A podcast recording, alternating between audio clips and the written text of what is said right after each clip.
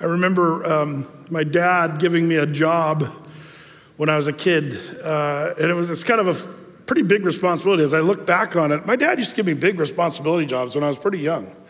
Uh, I think it was probably 10 or 12, somewhere about that age, when he gave me this job. It was a certain construction site where these big earth movers, they were the scrapers, those huge scrapers. Uh, they, were, they were going around up the top of this mountain, scraping dirt off the top of a mountain. Uh, and bringing it down to a lower building site where they were building up the building pad and they were you know bringing hundreds of thousands of yards of dirt. It was just a massive moving of dirt. So i think they had like four or five of these big scrapers just going all day long. The problem was these huge scrapers they'd get all this load of dirt at the top of this mountain maybe the mountain was maybe a thousand feet tall or something and then they'd come down this steep road the problem is those big earth movers, they, they couldn't stop. I mean, once they were going on that downhill road with a load of dirt that heavy, there was no stopping those things.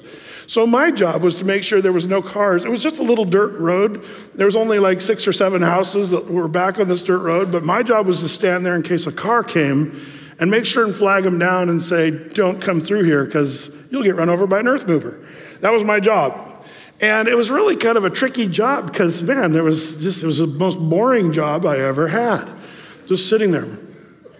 And then once every five minutes, oh, I heard the rumble, and there comes, here comes. So I'd look for the car, and you know, but you know, as a 10, 12 year old kid, you know, you get distracted and start looking at petunias or whatever bugs uh, crawled by on the road or whatever. And uh, fortunately, um, fortunately, I didn't have any uh, trouble. Uh, but I, I, think about that. I think, what if I didn't see the car? And you know, but I was told simply this: watch. My dad gave me that job to watch, and and uh, and, you know, it's something that's kind of hard. In fact, watching something that's kind of boring or seemingly boring or immoving or, or immovable or not, not happening, it's really hard to watch stuff like that.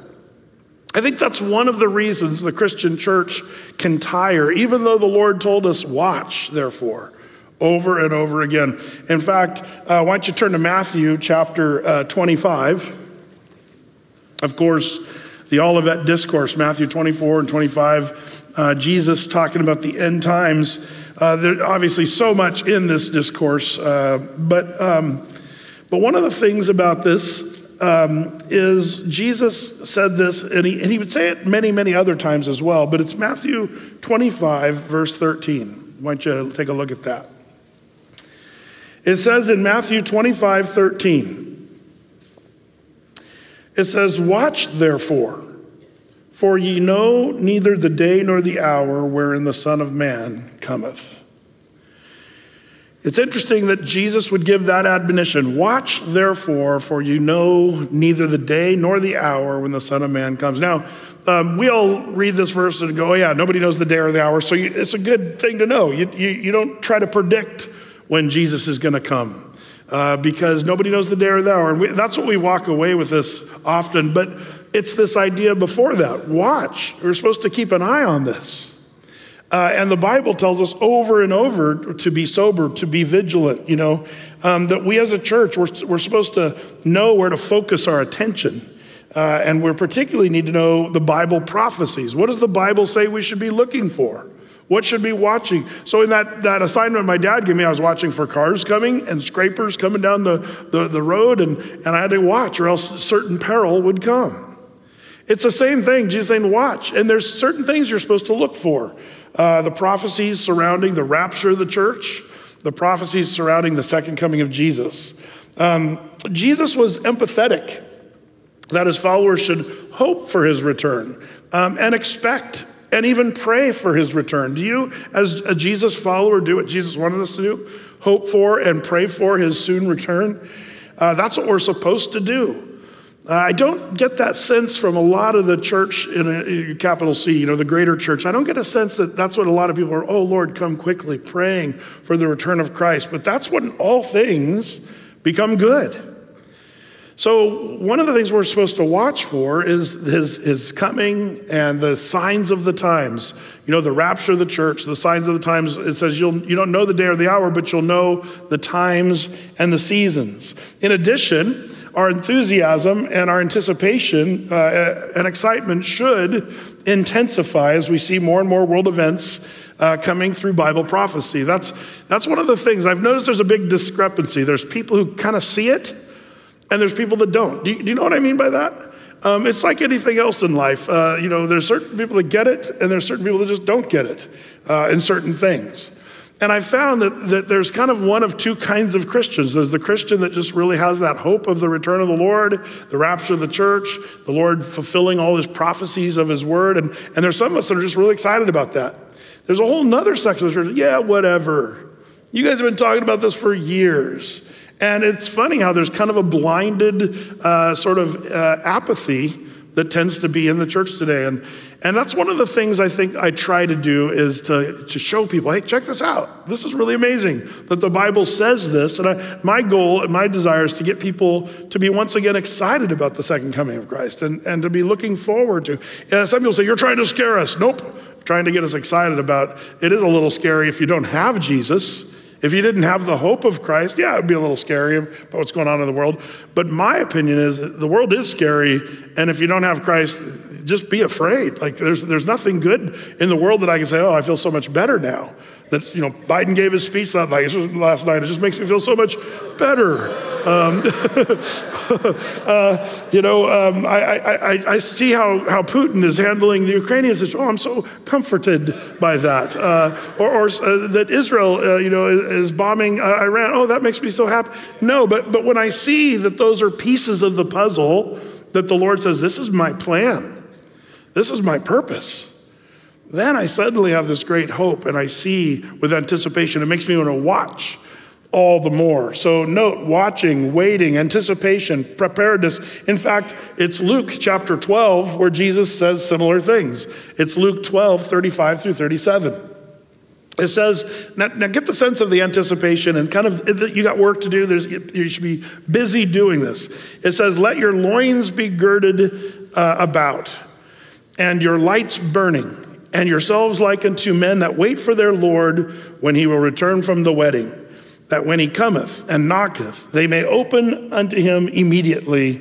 Blessed or happy are those, whose, uh, those servants whom the Lord, when he uh, cometh, shall find watching. Those of us that say it's time to keep our eyes open and watch uh, and wait and be vigilant and be sober, uh, one of the things that we get to do is uh, do that. And then the Lord promises with that a blessing. Blessed are those, happy are the servants whom when the Lord comes shall find watching. So uh, I found that to be true. Um, when I study Bible prophecy, when I get to do these prophecy updates, um, I find real joy in my heart because of knowing that the Lord is coming and I have an anticipation of something really good. Remember when you were a little kid and you had something that you were so excited about, looking forward to? Uh, you know, I remember when, uh, when I was a kid, I got to sometimes in the summertime go down and visit my grandparents in Southern California.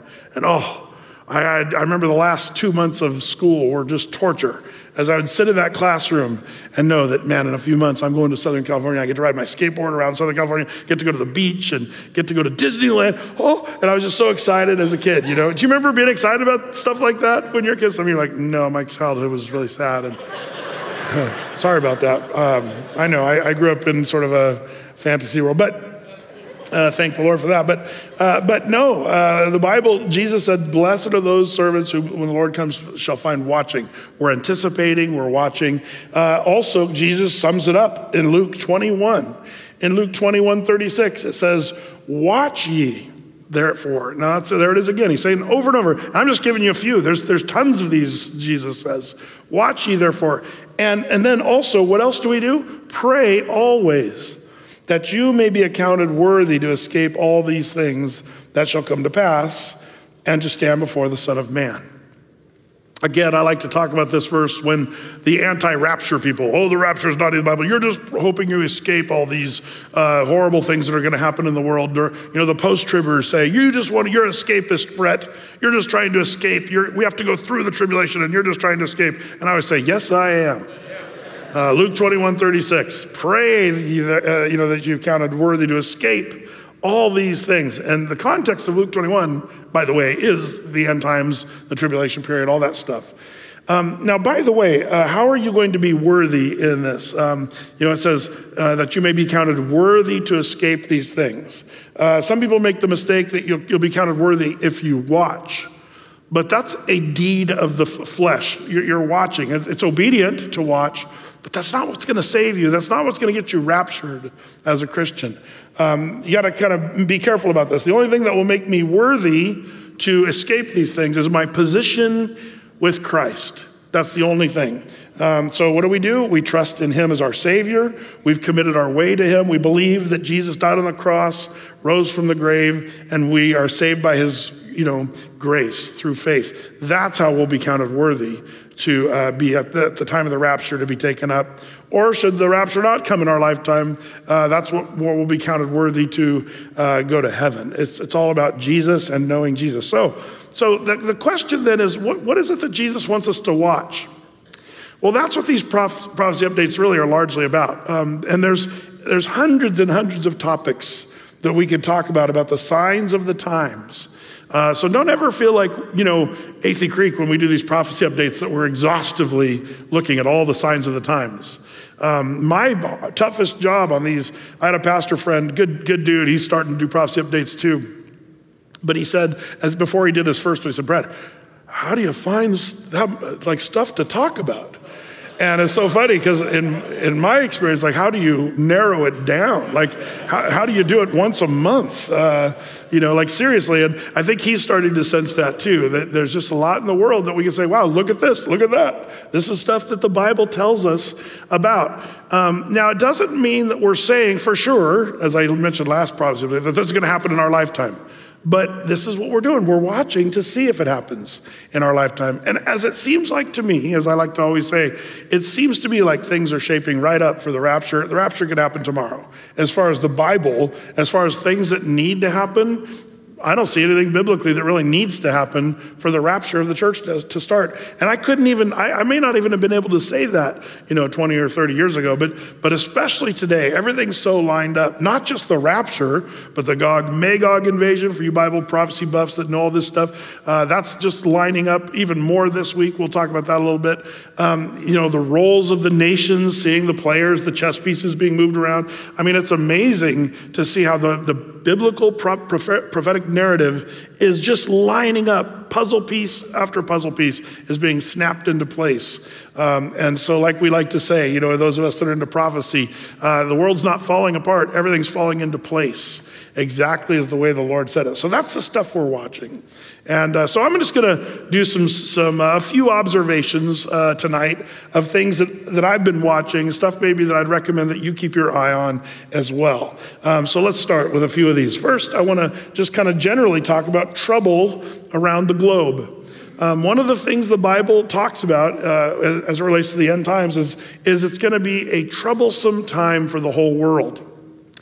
And the reason I start with that one is um, some people, some of our preterist friends and amillennial buddies, I have friends that believe very different prophetic or you know eschatological views about the end times. The preterists and the amillennialists, they take this interesting thing where everything's figurative or, or, you know, everything in Bible prophecy happened in AD 70 when Jerusalem was crushed by the Romans and Titus and all that stuff. And there's a whole group of people, smart people. Some of the smartest people I know, I gotta say, are amillennialists or preterists. Um, but here's the problem.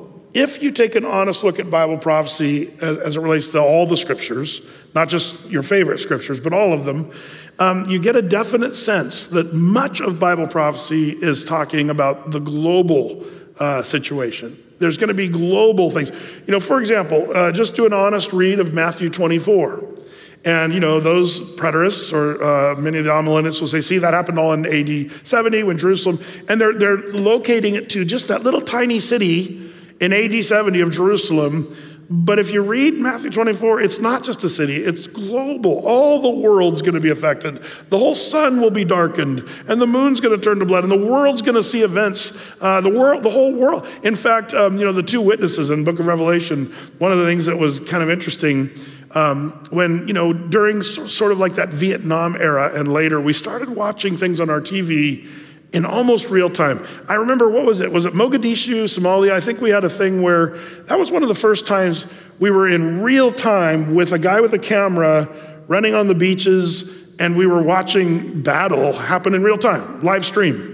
Um, that, and I remember thinking, wow, we're, we're just, we're, and as a Bible prophecy buff, the Bible talks about the two witnesses, how the whole world would see them killed and their bodies laying in the streets of Jerusalem. And all the world would wonder at their deaths. And then there'd be like Christmas. Remember, they give gifts because the two guys are dead? And Merry Christmas, the, the witnesses are dead, you know, ding dong or whatever. And, um, and then three days later, we're back. Remember the witnesses? They're coming back.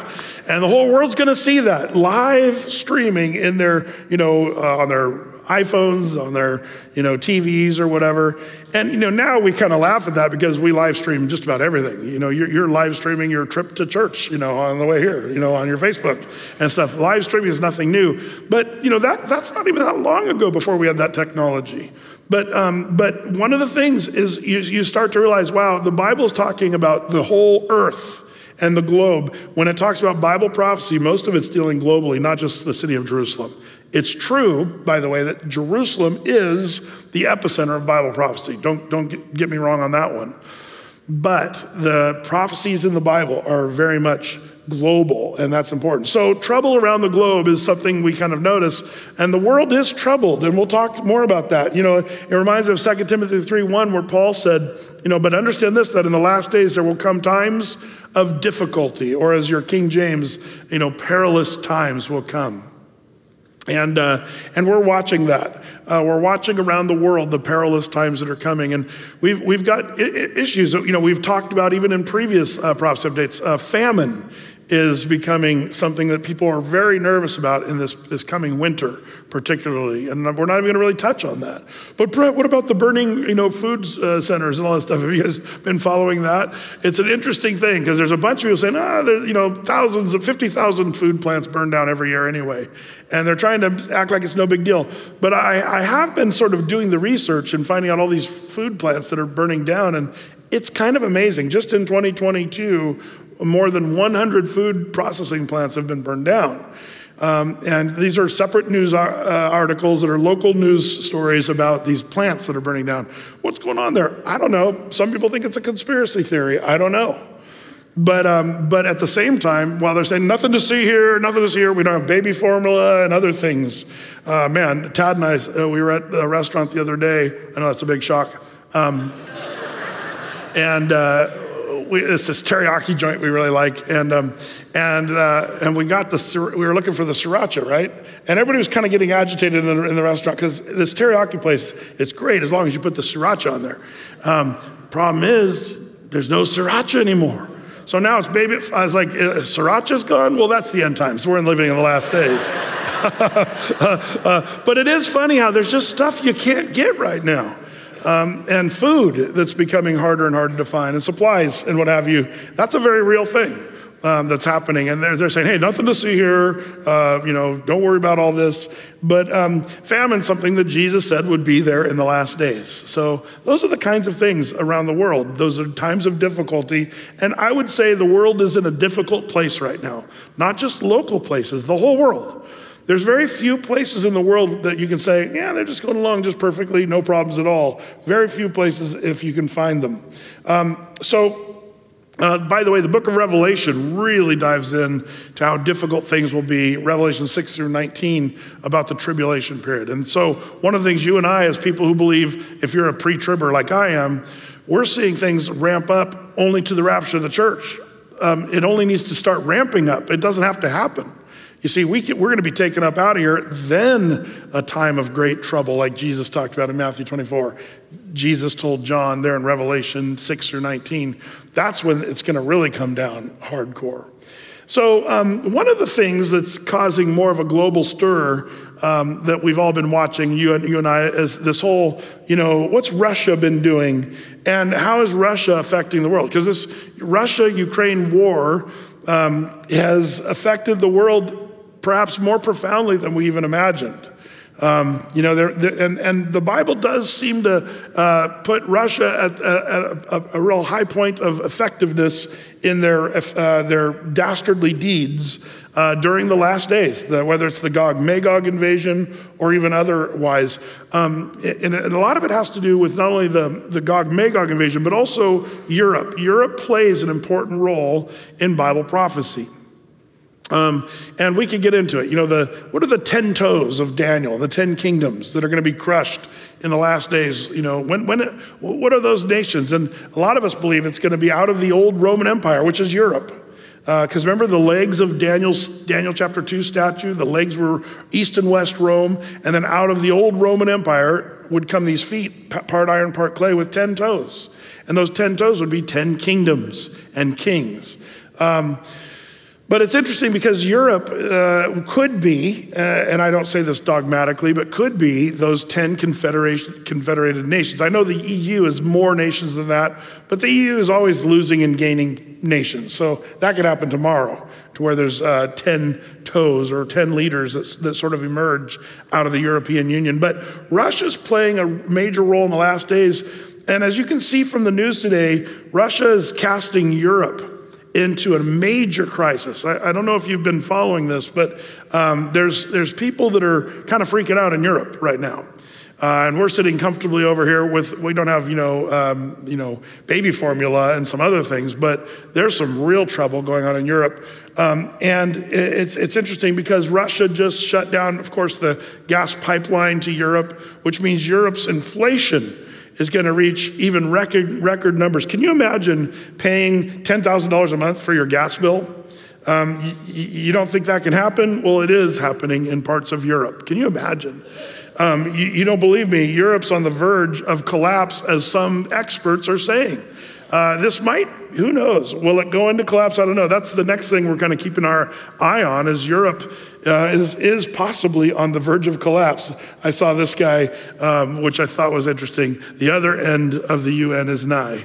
Um, so so the, the end of the EU, or European Union, and the euro is near. And that, that, that's what the sentiment is over there. Inflation in the European countries using the euro as currency hit another record just this August fueled by soaring energy prices, mainly driven by Russia's war in Ukraine.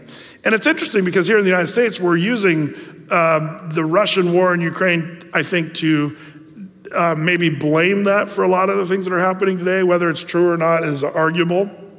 But in Europe, it really is affecting. The war in Ukraine is affecting all of Europe. The annual inflation in the Eurozone's 19 countries rose to 9.1% up from 8.9 in July to August, um, according to the latest figures.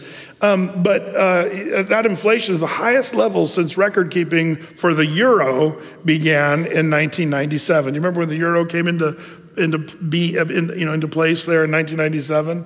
Um, there's an article, Express article, Eurozone collapse recession warning with biggest financial crisis in its history. Um, and this was on August 7th, uh, last month, speaking about the, the, the Eurozone. It says the Eurozone will collapse if the European Central Bank makes a crucial mistake in tackling surging inflation, with Europe possibly facing the biggest financial crisis of its history. An EU critic has warned. Um, by the way, Europe has some history there with uh, collapse, and some people are saying they're headed for the worst collapse in their history. Uh, the Quartz article uh, Germans are looking to firewood for energy as natural gas prices soar.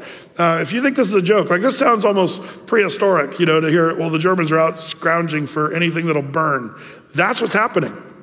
Uh, they literally are looking. By the way, uh, this, this was an interesting tell. Um, this is a graph somebody got of the German people searching on Google for the term uh, Brennholz, which is the word for firewood or fuel for, you know, for fire.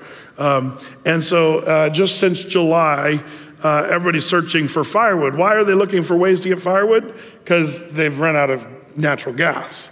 Now, right now, we're in the summer times, and it's not really, you know, radical weather, but there, there's huge concern on what's going to happen uh, for Europe during this winter, and what are the Germans specifically going to do?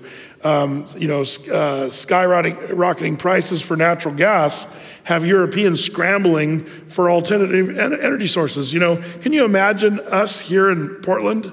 Um, the good news is Oregon will never run out of trees. Uh, but in Germany, there's not a lot of forests like we have. Uh, you know, we, a lot of us Oregonians, at least some of us that are not the same tree hugging type, um, we'll go get loads of wood, I think. Uh, and there's lots of that. But, but not so in Europe. Uh, in Germany, where households face a 480 euro rise in their gas bills, uh, 480 euro a month rise in their gas bills. People are uh, resorting to stockpiling any kind of firewood they can find. The fallout from Russia's invasion of Ukraine has sunk Europe into the worst energy crisis in decades. From Italy to the UK, governments are racing to replace natural gas supplies from Russia and curtail the higher costs for industry and households, but consumers too are having a, to adapt from cutting back on showering to firing up the chim- chimney. Of course, in certain places around Europe, they're saying you can't, you know, have your office building cooling. Uh, your, your temperature has to be 80 degrees. Maybe you saw that. In, was that in Spain? You know, they're, they're just they're in a, in a crisis right now. Meanwhile, all these sanctions that everybody's put on Putin, it seems that they're not really working. The sanctions that all of these nations, including the United States, has put on Putin seems to be, he's doing seemingly fine, and we're the ones suffering from our own sanctions. That's kind of an interesting dilemma. Uh, our sanctions seem very ineffective. In fact, I, I found this, this is kind of, you'll have to bear with me on this because this is Putin talking in Russian, but um, uh, you, maybe you'll be able to read it. If you can't, I'll, I'll, I'll make it a little clearer. Check this out. Here's Putin. Я вообще не понимаю, чем вы будете топить? Газа не хотите, атомную энергетику не развиваете. А что вы будете, дровами топить? Ну, дрова тоже в Сибирь надо ехать. He's, he's mocking the Germans. If you didn't catch that, uh, he's talking about smug. Putin's about as smug. If, if, you look up the dictionary, smug, Putin's face is right there. Um, he's, you know, he's saying, well, I can't understand what fuel you will take for heating, talking to the Germans. Uh, you do not want gas. You do not develop nuclear power industry. Uh, so you'll heat with firewood, but you'll have to go to Siberia to, to buy the firewood there. And all the Russian diplomats are all, oh, you know. Um, but uh, they're laughing German, the Germans are not. It's not a laughing matter. Um, meanwhile, this is something that's interesting because we have a massive energy crisis in the world, globally, um, but Putin's got natural gas so much so. Well, check out this Business Insider article. Russia is burning 10 million uh, uh, dollars a day of natural gas usually destined for Germany before Moscow chokes off the supply. So, um, you know, it's funny because uh, here's some video footage of the, the Russians burning uh, the natural gas. Uh, there's, a, there's a couple places where they're doing this, but this is right over, the, I think, what is it, uh, over the border of Finland, I think. They're shooting this video. And this, they're $10 million of natural gas just, just being lit off because they, they, they uh, don't have any place to send it. Um, and, uh, and what's interesting is the Europeans, instead of saying, wow, we could use that gas, maybe we should rethink this, um, they're all talking about how the, you know, Putin's ruining the environment. Um, which is kind of interesting. Russia is burning off large amounts of the gas. The gas would have previously been exported via the Nord Stream 1 pipeline, experts said, but Russia has slashed its gas exports to Europe, stoking an energy crisis that uh, has seen benchmark prices soar. But um, if, if, you don't really understand, the bottom line is this is making the global economy as shaky as it's been in a long time. The global economy. The whole world's economy is, is really sketchy right now. And that's my next kind of observation and thing that we kind of want to think about is the world's economy. Um, uh, what, what has affected the world's economy? And, and what's interesting is economists uh, argue about what's really going on, and there's not a, a, ton of agreement. Now, I'm not an economist. I remember taking uh, economics in college, and I, I just didn't like the, uh, the graphs and bars and all that stuff. Um, but the, those that are experts on this, they're arguing about what's really going on. The, the coronavirus isn't going to be public enemy number one for the global economy in 2022.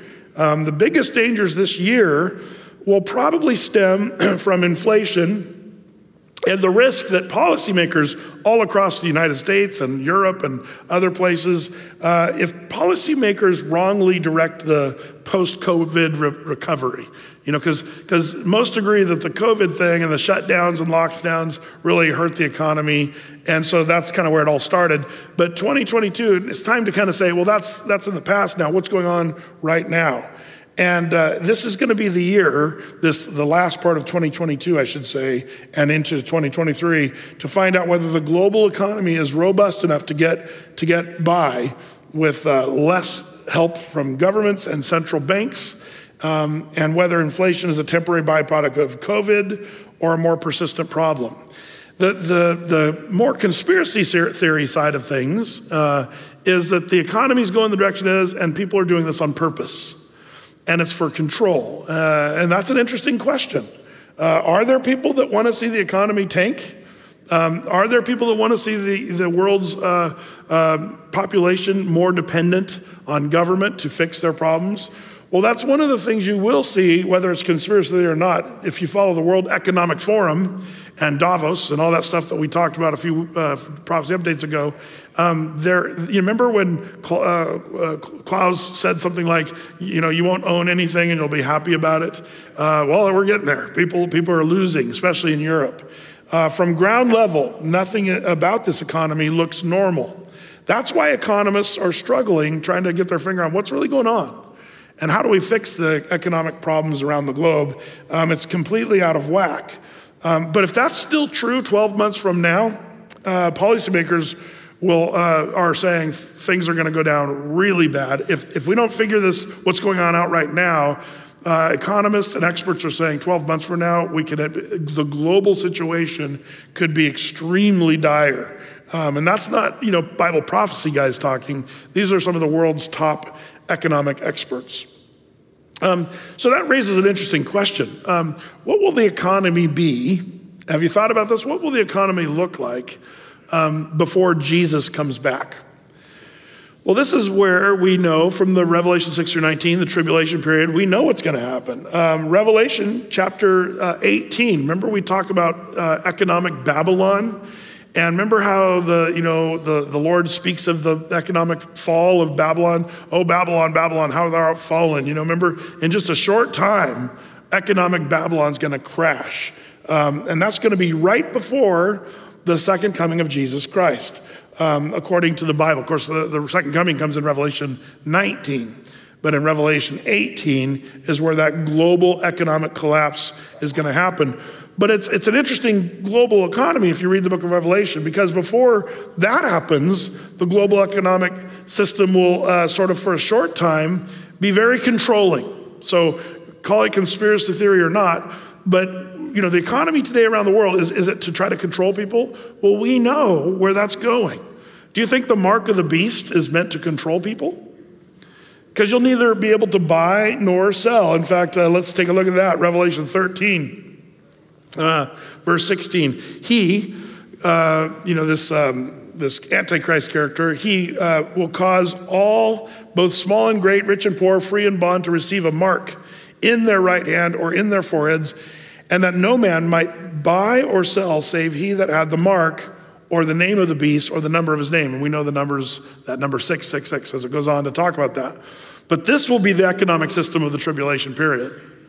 Um, do you remember how um, we were starting to get a little nervous when we talked about vaccine passports and whether you can go into certain restaurants if you have the right passport. And, and people are kind of like, man, this feels almost like, you know, communism or something. And people got, got up in a little bit of a tizzy, but fortunately that's all kind of going away for now. But to me, was that just a little small test of what control uh, government can have on people? Because the tribulation period says they're going to absolutely control what you can buy or what you can sell. Um, so some would argue the global economy as we watch it and, and we're trying to figure out what's going on, and there's some people arguing there, there's a purposeful tanking of the global economy. Um, well, that's something to keep an eye on because that would just set up the, the Antichrist, this coming world dictator, world leader. If the economy is in a real bad way and this guy comes up with a global plan to save the world, and, and, and in the name of peace and prosperity, say, well, we're going to do it this way. We're going to start a whole new global system, which you have to, you have to admit, even if you're you know, a good Christian person, you admit that our global economic system is tired um, with, with the currencies of the world, the, you know, and, you know, there's, there's arguments about inequity, about what's the global currency, and people are all tired. And, and there's people that want their, you know, the Chinese would love the yen to be the power, uh, you know, global, uh, you know, money system. Or is it going to be, you know, Bitcoin or something like that? People, people wonder what's, what it's going to be in the future. Well, the Bible tells us it's going to be a single economic system by a one world government and uh, all that's going to uh, uh, happen probably some event, some economic event will cause economic trouble to make people say, yeah, whatever, we just need to fix the problem. Remember, remember when you were younger, maybe if you were a Bible reader like me, how's the mark of the beast? How are people actually going to accept that? You know, how, how is it that people will get a mark on their hand or on their forehead? Um, how, could, how is that even possible? Well, we would have also said 20 years ago, how would it be that people get a vaccine card where you had to go around before you could go into a restaurant and have lunch? Uh, you know, but people were hungry and they wanted to go to restaurants, so they got the cards and they went in and got the shots. And they just, you know, uh, people generally uh, will just, like sheep, uh, do stuff for comfort. And I think that's what's going to happen in these, in these uh, economic scenarios that the Bible talks about. So um, they will, you know, the, the system of the tribulation, they'll stringently regulate all international commerce. That's coming. The Bible says that's coming. And, and, and that's the question when we watch the global economic situation today, we're asking the question is this the precursor to that switching of the global uh, way, that, this crisis that we're seeing now? Is it the precursor to what's going to be ultimately used in the last days in the tribulation period? Um, what could possibly induce citizens in civilized nations to accept such intrusive controls over their right to buy and sell? Um, I think we're already seeing that today. And, and a lot of times it's driven by fear. We saw that with coronavirus. We, saw, we see that, by the way, with global warming and climate change. Uh, this huge fear that people have. If you talk to the younger generation, they're just, oh, the world's going down. I saw Inconvenient Truth and uh, Al Gore. Boy, isn't it funny? You know, my kids were at that age when they showed that at, at, the high school, and you know, they guilted all the high schoolers into feeling like, "Oh, we're destroying the planet and the polar bears," and uh, the uh, you know, and you know, he made the claim that you know, there's a 75% chance that the polar ice caps will melt by you know, uh, what, what he say? Like five years, he said. It was a short time, um, and I said that uh, way back, I think it was it 2006 all I know is like it was supposed to melt by 2013. And I remember when the meme came on, and there's this guy sitting up on the North Pole and he's freezing, saying, It's still cold up here. You know, um, shouldn't we have kind of thrown uh, Al Gore out and said, ah, He didn't know what he was talking about? Uh, he, he really didn't. Um, by the way, if you're an older person here in this room, um, uh, uh, like me, uh, maybe you remember all the crises that come and gone. Come and gone. Do you remember in 1960s, uh, oil will be gone out of the earth in 10 years? Do you guys remember that one? There'll be no more oil on the planet. We need millions and millions of dollars to fix it. Um, in the 1970s, do you remember? It wasn't global warming, it was an ice age is coming. Remember that? Uh, there's going to be an ice age in 10 years, and we need millions and millions of dollars to fix it. Um, I wonder what, what, they're, what they're trying to do here. Um, in the 1980s, do you guys remember this? Remember acid rain? Ooh, that sounded so scary acid rain. you just picture walking out in the rain here in Portland and your hair falling off because you're in acid rain. Um, that was destroy the crops in 10 years. We need, they said at that time, billions and billions to fix it. Uh, in the 1990s, it was all about the ozone layer. The ozone layer will be destroyed in 10 years, and we need billions and billions of dollars to fix it. In the 2000s, remember it was the glaciers will all melt in 10 years, and we need billions and billions of dollars to fix it. Um, in the 2010s, the coast, all the coast of America would be underwater in 10 years. Uh, this was inconvenient truth, Al Gore. Uh, meanwhile, all those same guys were buying beachfront property. Uh, I don't think they believed. You know, it, it's funny. All these guys own like beachfront property. They don't believe what they're saying. Um, it's, it's, there's reasons they're saying this. And, and by the 2010, saying that the coast, all the coasts will be, and they, Al Gore and Inconvenient showed these scary videos with ominous music of Florida just being consumed by the water. And then New York and Manhattan and then San Francisco. And it was, it was like, this is what's going to happen in 10 years. And we need trillions and trillions of dollars to fix it um, they said in 2000. In, in, two, in, the 2020s, it's climate change will kill us all in 10 years, and we need trillions and trillions. How much did the Green New Deal cost when they were doing that? I forget, but it's more than money than we have. Let's just say that. Um, you see, the point that I'm making is that, um, you know, um, this whole climate change stuff is, is um, just this whole way to, to make people freak out so that they, they're controllable, so you can make them do. Well, Brett, they'll never make me do what they want me to do. Well, look what's happening in France. Did you see this Breitbart article? Great reset. French government to recruit 3,000 green police over climate change. These green police are armed to the teeth, by the way. And, and um, uh, Gerald uh, Darmanin, who serves as France's Minister of the Interior, has announced that he aims to create 3,000 posts for new green police officials, a move that he has deemed necessary to face the, tackle the problems of climate change.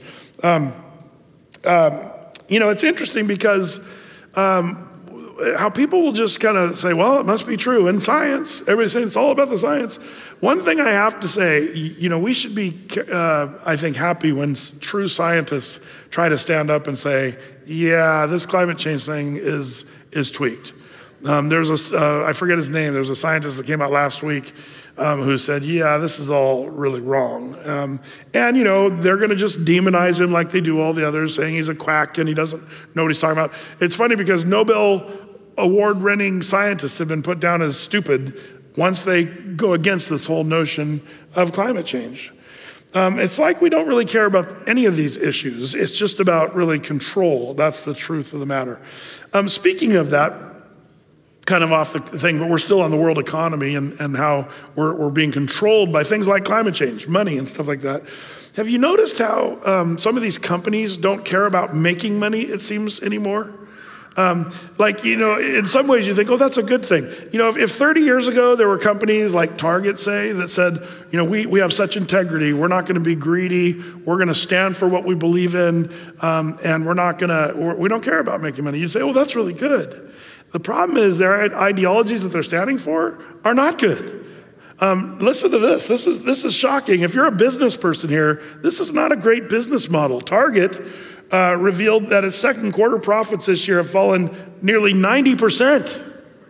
As, and this is, and the reason I, I put the CNN one here for, for on purpose, um, because they give us the reason why. Do you want to know why Target's profit plunged 90% this, this quarter? Um, it says because weary infl- inflation, weary shoppers pull back. It's all because of the inflation problem. That's if you ask CNN guys, it's because of the inflation. Um, by the way, this article says Target's quarterly net income fell to 183 million, down significantly from 1.8 billion. Like, think about how that's a massive, massive loss uh, of income during the same ter- uh, time period last year. But if you want to know the real reason why Target, in, is, as I see it, uh, is down, is this. Um, this article uh, from 100% Fed Up article Target pushes transgender lifestyle on youth. Retailer sees 90% decline in profits. And um, if you haven't been following Target, um, Target's uh, you know, beating themselves to death trying to, to be not just pro LGBTQ, but taking it to grotesque, perverted levels. Uh, woke retailer Target has recently suffered a significant decline in profits. This article says as it pushes to normalize the transgender lifestyle. On Wednesday, Target revealed that its second quarter profits for this year have fallen nearly 90, uh, oops, uh, 90% um, after being forced to slash the prices of unwanted merchandise. Um, since introducing its transgender ad- agenda in 2016, Target has been angering many, many of its previous customers and losing business. Um, they began their woke initiative with a policy that allowed transgender identifying males to use women's dressing rooms and bathrooms. This year, just before Pride Month, Target began uh, selling clothing specifically meant to help people transition, such as compression tops, uh, which flatten a female's breast, which, by the way, um, medical doctors say this is really horrible for a person, just, just health wise. Uh, but Target's saying, yeah, we're going to do it and we're going to sell them. And uh, packing underwear, which are uh, specifically ad- advertised to trans youth. The store is also selling a large line of pride clothing to promote the LGBTQ uh, agenda. Um, so here they are. Uh, should we be surprised? And, and I'm, I'm glad to hear this. You know, um, I, am not one who's been, you know, fully on board with saying we're going to boycott all these companies and stuff because um, we wouldn't be able to shop anywhere uh, these days. Like there's so many uh, wacko businesses out there. Uh, you couldn't buy your car from the place you got it from. You can't wear those tennis shoes you're wearing right now. Like if you really are hardcore. But I have to admit, Target took it so far. I, I have to say, I'm glad to see that uh, the, the shoppers are um, sort of telling them what they think with their money going elsewhere. And I, I have to say, I'm happy about that. Meanwhile, how's Chick fil A doing?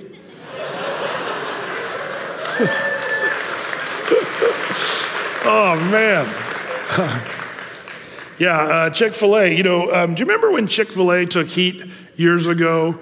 Um, because the uh, you know the, the president or C- CEO uh, or CEO I think it was the CEO of uh, Chick Fil A was asked, "What do you think about you know gay marriage?" And his only his answer was nothing you know hateful or anything. I personally believe that marriage is between a man and a woman. That's all he said. And the homosexual uh, LGBTQIA community went nuts.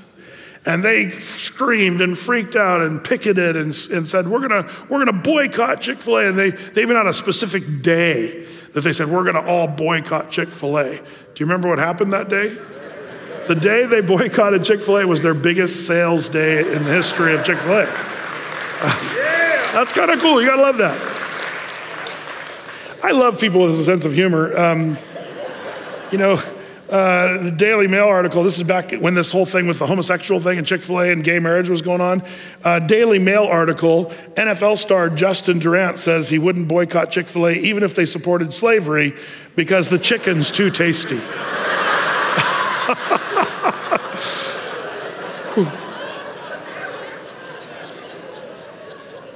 um, I love that. You know, he you got to love a guy with a sense of humor because that, that's pretty funny. Not just anybody could say that, but he sort of gets away with it. Uh, but by the way, he took massive heat for saying this, even though he was just joking and talking about how much he likes the chicken.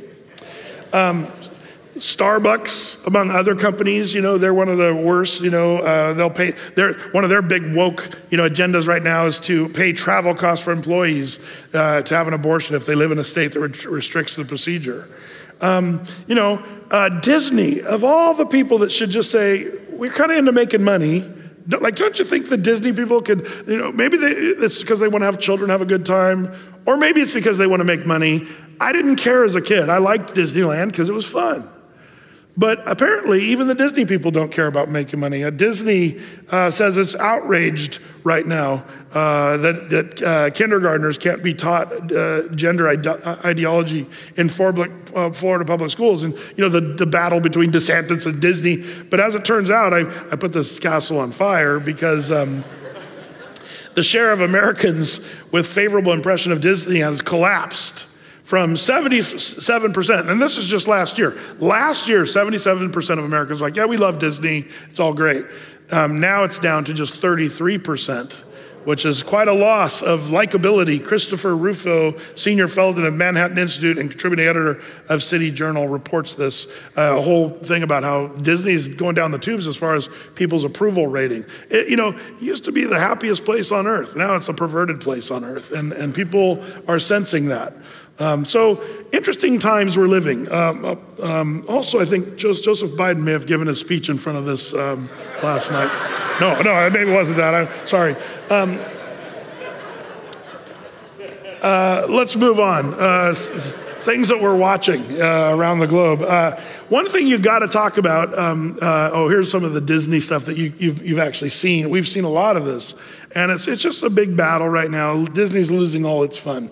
Uh, one of the things we got to do is always keep our eye on Israel, specifically the epicenter of Bible prophecy, Jerusalem, Israel, um, but also the Middle East, because so much of Bible prophecy deals with that region of the world.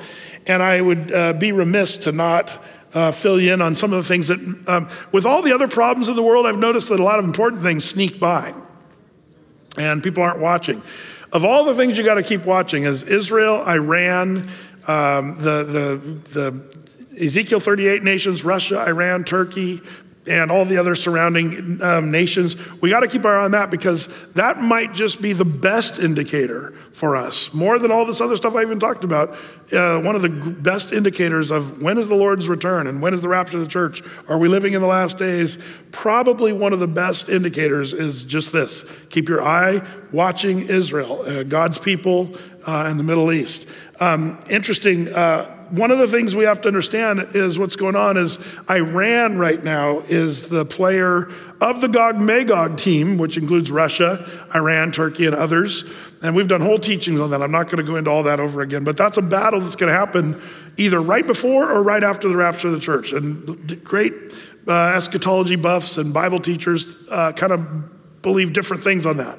When's the Gog Magog invasion going to happen? Um, I'm not sure it's as, as important to know that it's going to be right around the rapture of the church, either right before or right after. Um, but man, the players continue to, you know, to get in place and things are heating up. Uh, uh, uh, Russia is starting to say threatening things to Israel. We should know that. Uh, Putin is in, a, in trouble right now with his Ukraine war uh, to a degree. Um, but at the same time, uh, Syria and the various nations are all, uh, the, the dynamics changing. Right now, Iran is gaining more and more control. Um, you know, wh- while we're all talking about the Paris Accords and the nuclear deal with Iran, and everybody's kind of, you know, talking about that, um, and I even saw this one commentator asking, why does Iran just seem to sort of delay uh, these? They said, oh, we're into talking to the United States about the nuclear deal, but we're in no hurry. That's what Iran said. Why are they in no hurry? Because they're getting away with murder right now. Uh, as long as we don't have some deal where we're, you know, the nuclear agencies are watching Iran, Iran's, you know, getting nuclear weapons designed as we speak. Uh, uh, Israel claims they actually have them or, or have enough uranium to make nuclear weapons. Um, but Iraq and Syria are falling more and more into the hands of Iran. Um, let me go over a few things that have happened. Even uh, you know, just a couple days ago, the uh, Al Jazeera article, "Major Destruction." After uh, Israel targets missile facility in Syria. Uh, uh this is just August 28th. Um, satellite imagery shows massive destruction at a giant military facility in western Syria that was targeted by a recent uh, Israeli air attack. Now, you say, big deal, whatever, that's been happening. But do you remember Russia said Israel stopped doing that? Uh, the, the Russians, who are also in Syria, a little bit sidetracked with Ukraine, but there's still Russian army uh, in, in Syria, and the Russians, Putin has told Israel, stop bombing Syria. Meanwhile, the Israelis keep attacking. Why? The Iranians are stockpiling weapons and trying to get weapons that really could be harmful on the northern border of Israel. Um, when the Gog Magog invasion happens, where, where's it going to come from? From the north and it's going to come over the northern border of Israel. That's exactly where Syria, where Damascus is, where there's Russians, Iranians, Jordanians. They're all right, uh, um, um, Turkey, uh, they're all right there at the northern border of Israel. They're just poised and postured to do exactly what Ezekiel 38 says. But what's interesting is to see Iran's influence of that region uh, getting bigger and bigger. The bombing blew up a depot housing hundreds of medium range missiles for Iran backed fighters in the country last week, according to the head of a Syrian opposition war monitor. Um, meanwhile, Iran's doing all kinds of shenaniganry in the, uh, you know, the Persian Gulf and other places. Did you see this um, article, the independent article? U.S. Navy uh, says Iran seized and released an American sea drone. This was just a few days ago. Did you guys hear about this? Now, this sea drone, um, by the way, uh, super high tech. Uh, it's a drone that's in the water, uh, like a little mini submarine boat kind of thing, and it's it's it's spy type stuff. Um, what, what, do you think made the Iranians um, let it go? It's, the article says Iran seized it and then they released it. It's like catch and release, like some of you fishermen, right? Well, that's not exactly what happened. Um, U.S. officials said Iran's uh, paramilitary Revolutionary Guard attempted to tow away an American sea drone in the Persian Gulf, but released it when approached by a U.S. Navy warship and a helicopter. They said, "Oh, oh, our bad." They disconnected it and kind of floated off. Um, it was the first time that the drone task force was targeted by the country amid high tensions as negotiations to resurrect the 2015 nuclear deals continue.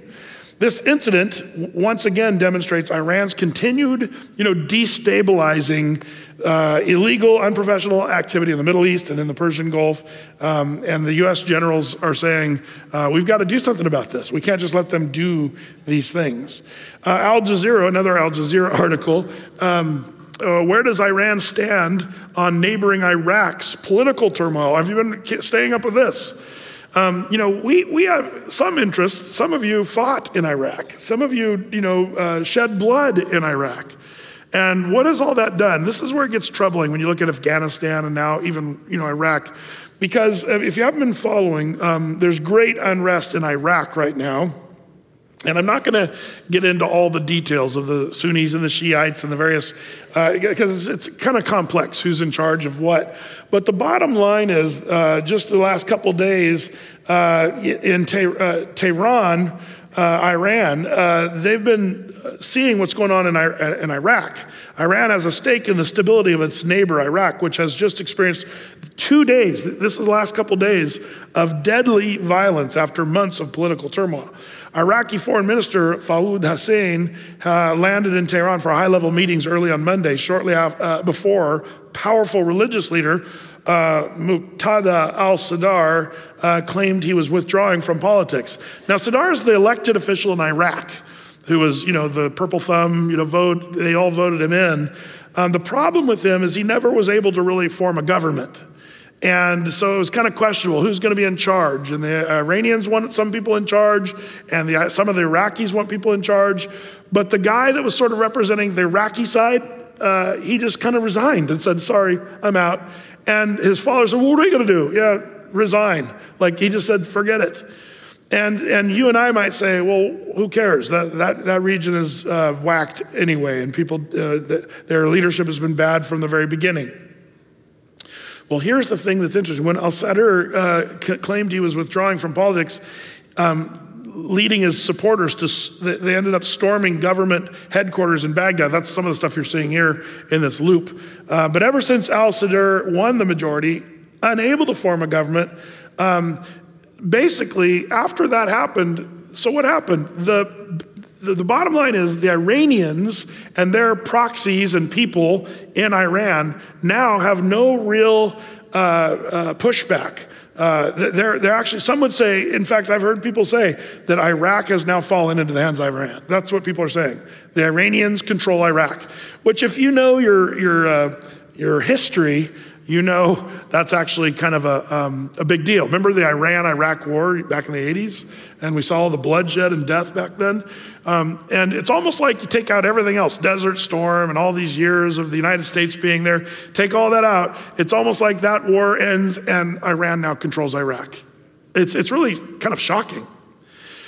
Now you say, well, Brett, why does that have any importance? Well, this is where you got to kind of see what's going on just on the map. And I brought my trusty map with me. Of course, the green little dagger is Israel, there, as the Arabs like to call it. It's the dagger that splits the Muslim world. That's the way they view Israel on the green there on the map.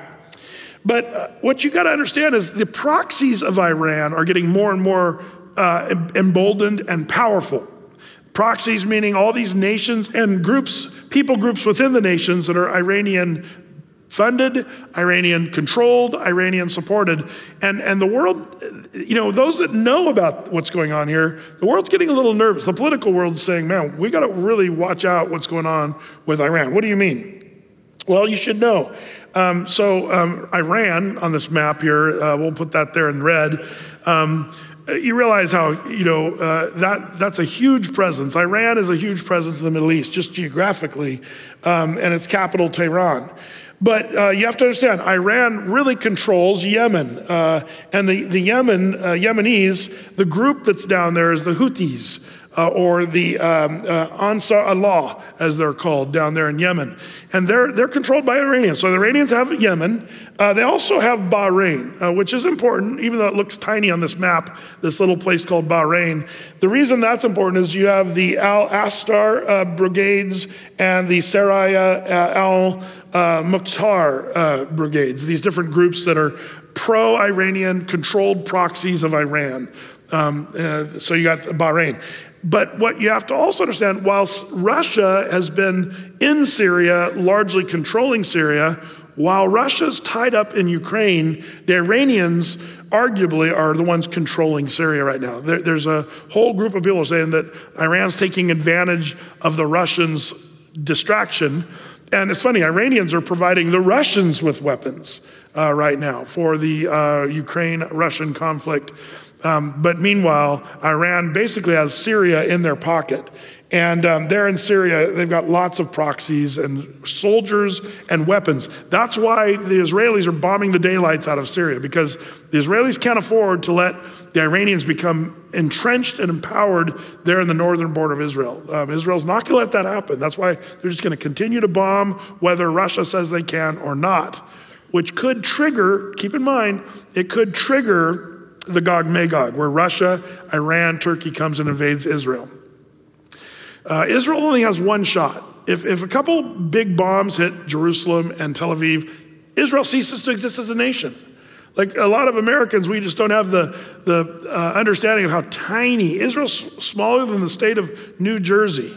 And these massive countries would love nothing more than to see Israel driven into the sea. That's what they always say. That's what Iran always says.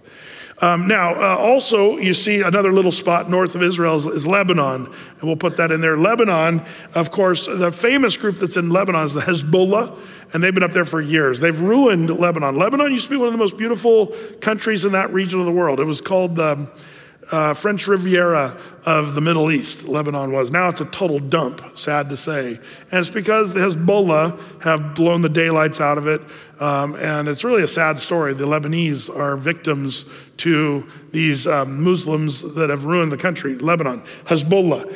Um, all supported, financially trained, uh, uh, taught by the Iranians, the Hezbollah.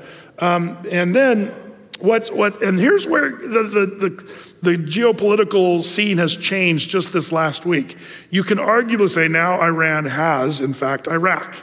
Um, and look at the groups that Iran, the proxies that Iran has in Iraq. You've got the Kataib, Hezbollah, Asib al Don't, don't get me on these pronunciations. Harakat, Hezbollah al Nujaba, uh, Badr organization, Kataib Sayad al Shuhadadada Gesundheit. Uh, all that to say, um, you got this, these, uh, you, you, have to understand, Iran, if you, the reason I wanted you to see this map uh, is Iran is sort of uh, gaining power in the whole Middle Eastern theater. And um, there's, there's actually a thing that I want you to be aware of, and that is the crescent. Iran wants to see the Fertile Crescent back in, uh, you know, fundamentalist Muslim hands.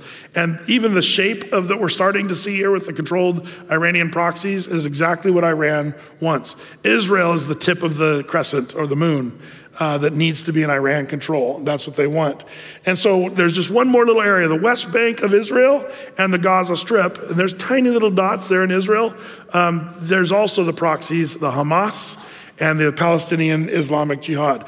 The reason I want you to see this is uh, Iran has all kinds of proxies that are their controlled minions uh, doing their work, and their number one goal is to destroy Israel.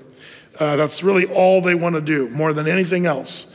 Um, so just just be aware, things are heating up. While we're wondering about you know baby formula and Disney and LGBTQ, um, that region of the world is heating up, and the Iranians are getting more and more powerful. Um, they've got their problems too, but they are getting what they want. Uh, that's something to think about. Now, you say, well, Brett. Good news. The United States were allies with Israel, so Israel has nothing to worry about. Um, well, uh, let's let's we're getting closer to the end here, but um, well, let's talk about the divided states of America. Uh, Bloomberg article. Um, uh, 43% of Americans, this is a conservative estimation. I, I found tons of articles on this. Civil war, the likelihood. This was probably the most conservative one that I, I saw. 43% uh, of Americans say a civil war is at least somewhat likely to happen in the next 10 years. More than two in five Americans say that civil war is at least somewhat likely, um, highlighting the deepening political divisions in the country heading into the midterms.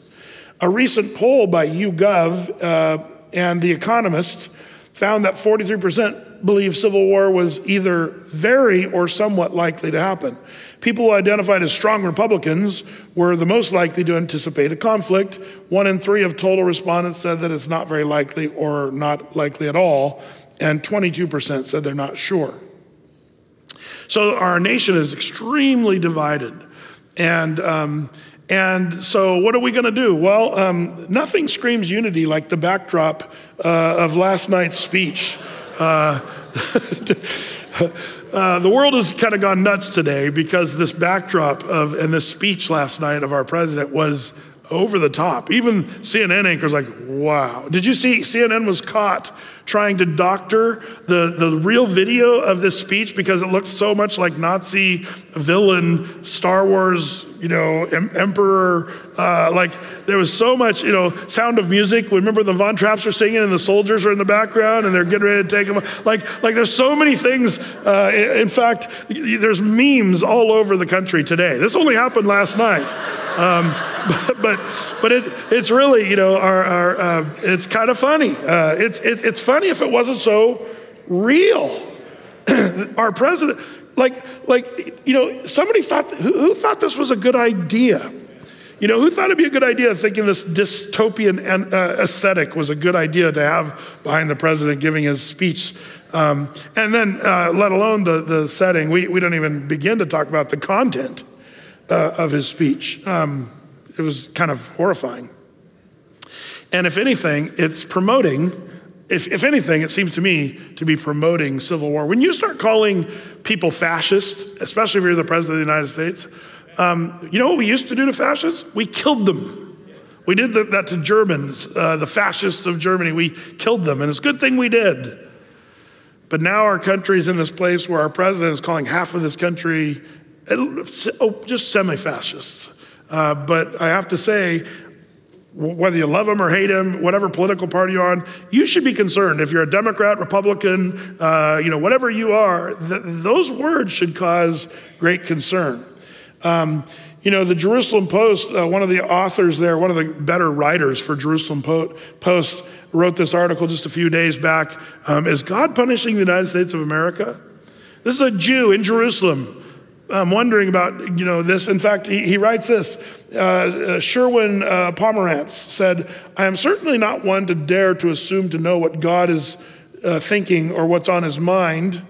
And I consider it a bit arrogant to go down that path. Nevertheless, at the risk of being labeled an old fool, is it, it is a challenge for me to believe that the series of plagues that have befallen the United States of America of late are not part of some heavenly master plan. Do you remember my prophecy updates? Um, oh, a little over nine months ago, and how I, I, I mentioned, um, and I'm not trying to toot my horn here, I'm just saying because I, I'm not a predictor, I'm not a prophecy predictor of f- future things, but I did say, watch what happens in the United States in this coming season. It wasn't, it wasn't some foretelling of the future, it was just math. And what I was talking about is the previous administration was one of the friendliest presidents Israel's ever had.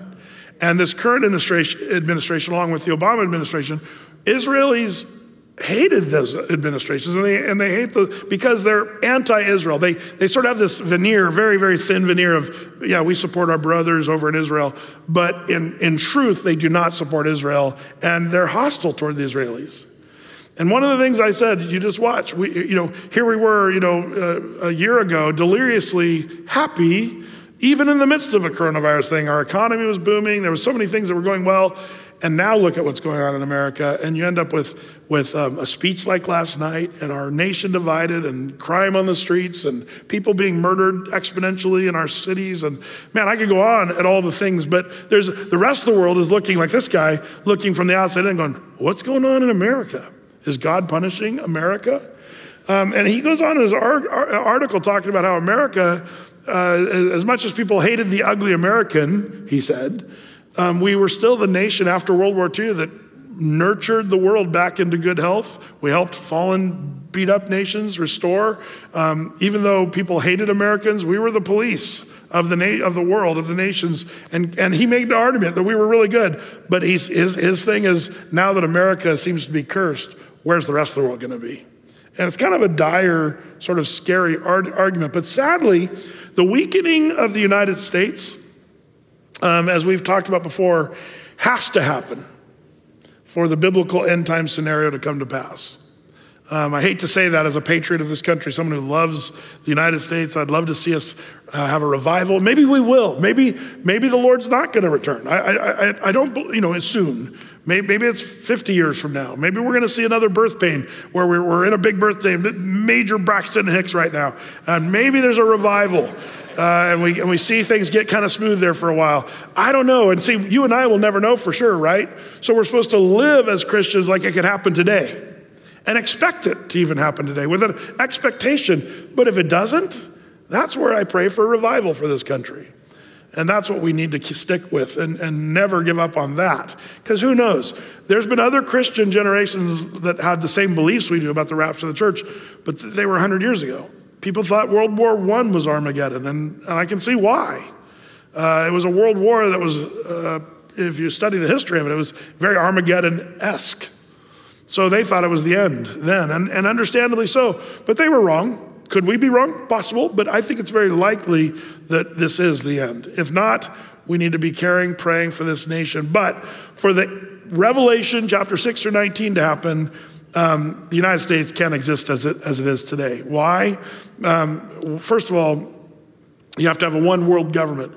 United States would have to give up its sovereignty. That's something that's not characteristic of the United States, uh, especially Second Amendment loving America, there's a lot of people that would say, no, we will die before we let the sovereignty of this nation be turned over to the World Economic Forum or the United Nothing or whatever uh, other agency, uh, you know. So, so America can't really exist as it is today for the one world government, one world economic system, and a one world leader that's coming. The Bible says that's what's going to happen.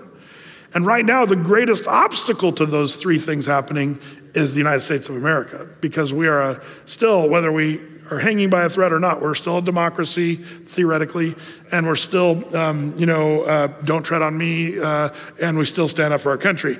But that's very fragile right now, which is interesting as it relates to Bible prophecy.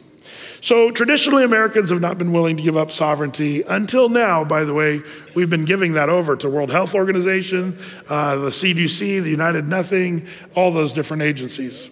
But um, now, the things that I want you to do with all this information, as we often remind you, is first of all, number one, don't be troubled. Don't, don't be troubled by all these things. You say, Brett, that's depressing. United States going down, the economy's crashing, uh, Target is going down. Well, that, that's actually good. Um, but um, but um, Matthew 24, Jesus said, See that you be not troubled, for all these things must come to pass. But the end is not yet. So we're seeing the signs of the times. We're not to be troubled. But what should we be doing? Don't be troubled, but we are to. And we, this is a review of the verse we started with. We are to watch, therefore, and pray always. You and I should be watching and praying. Don't forget the pray part. A lot of prophecy buffs, we love the watch part, uh, but we forget the pray part. Uh, that you may be counted worthy to escape all these things. So we should be people of prayer, praying for our leaders, those who have authority over it. We should be praying for Joseph Biden. The Bible says we're to pray for those who have authority over us and our leaders of our country. Pray for them. We need to pray for them.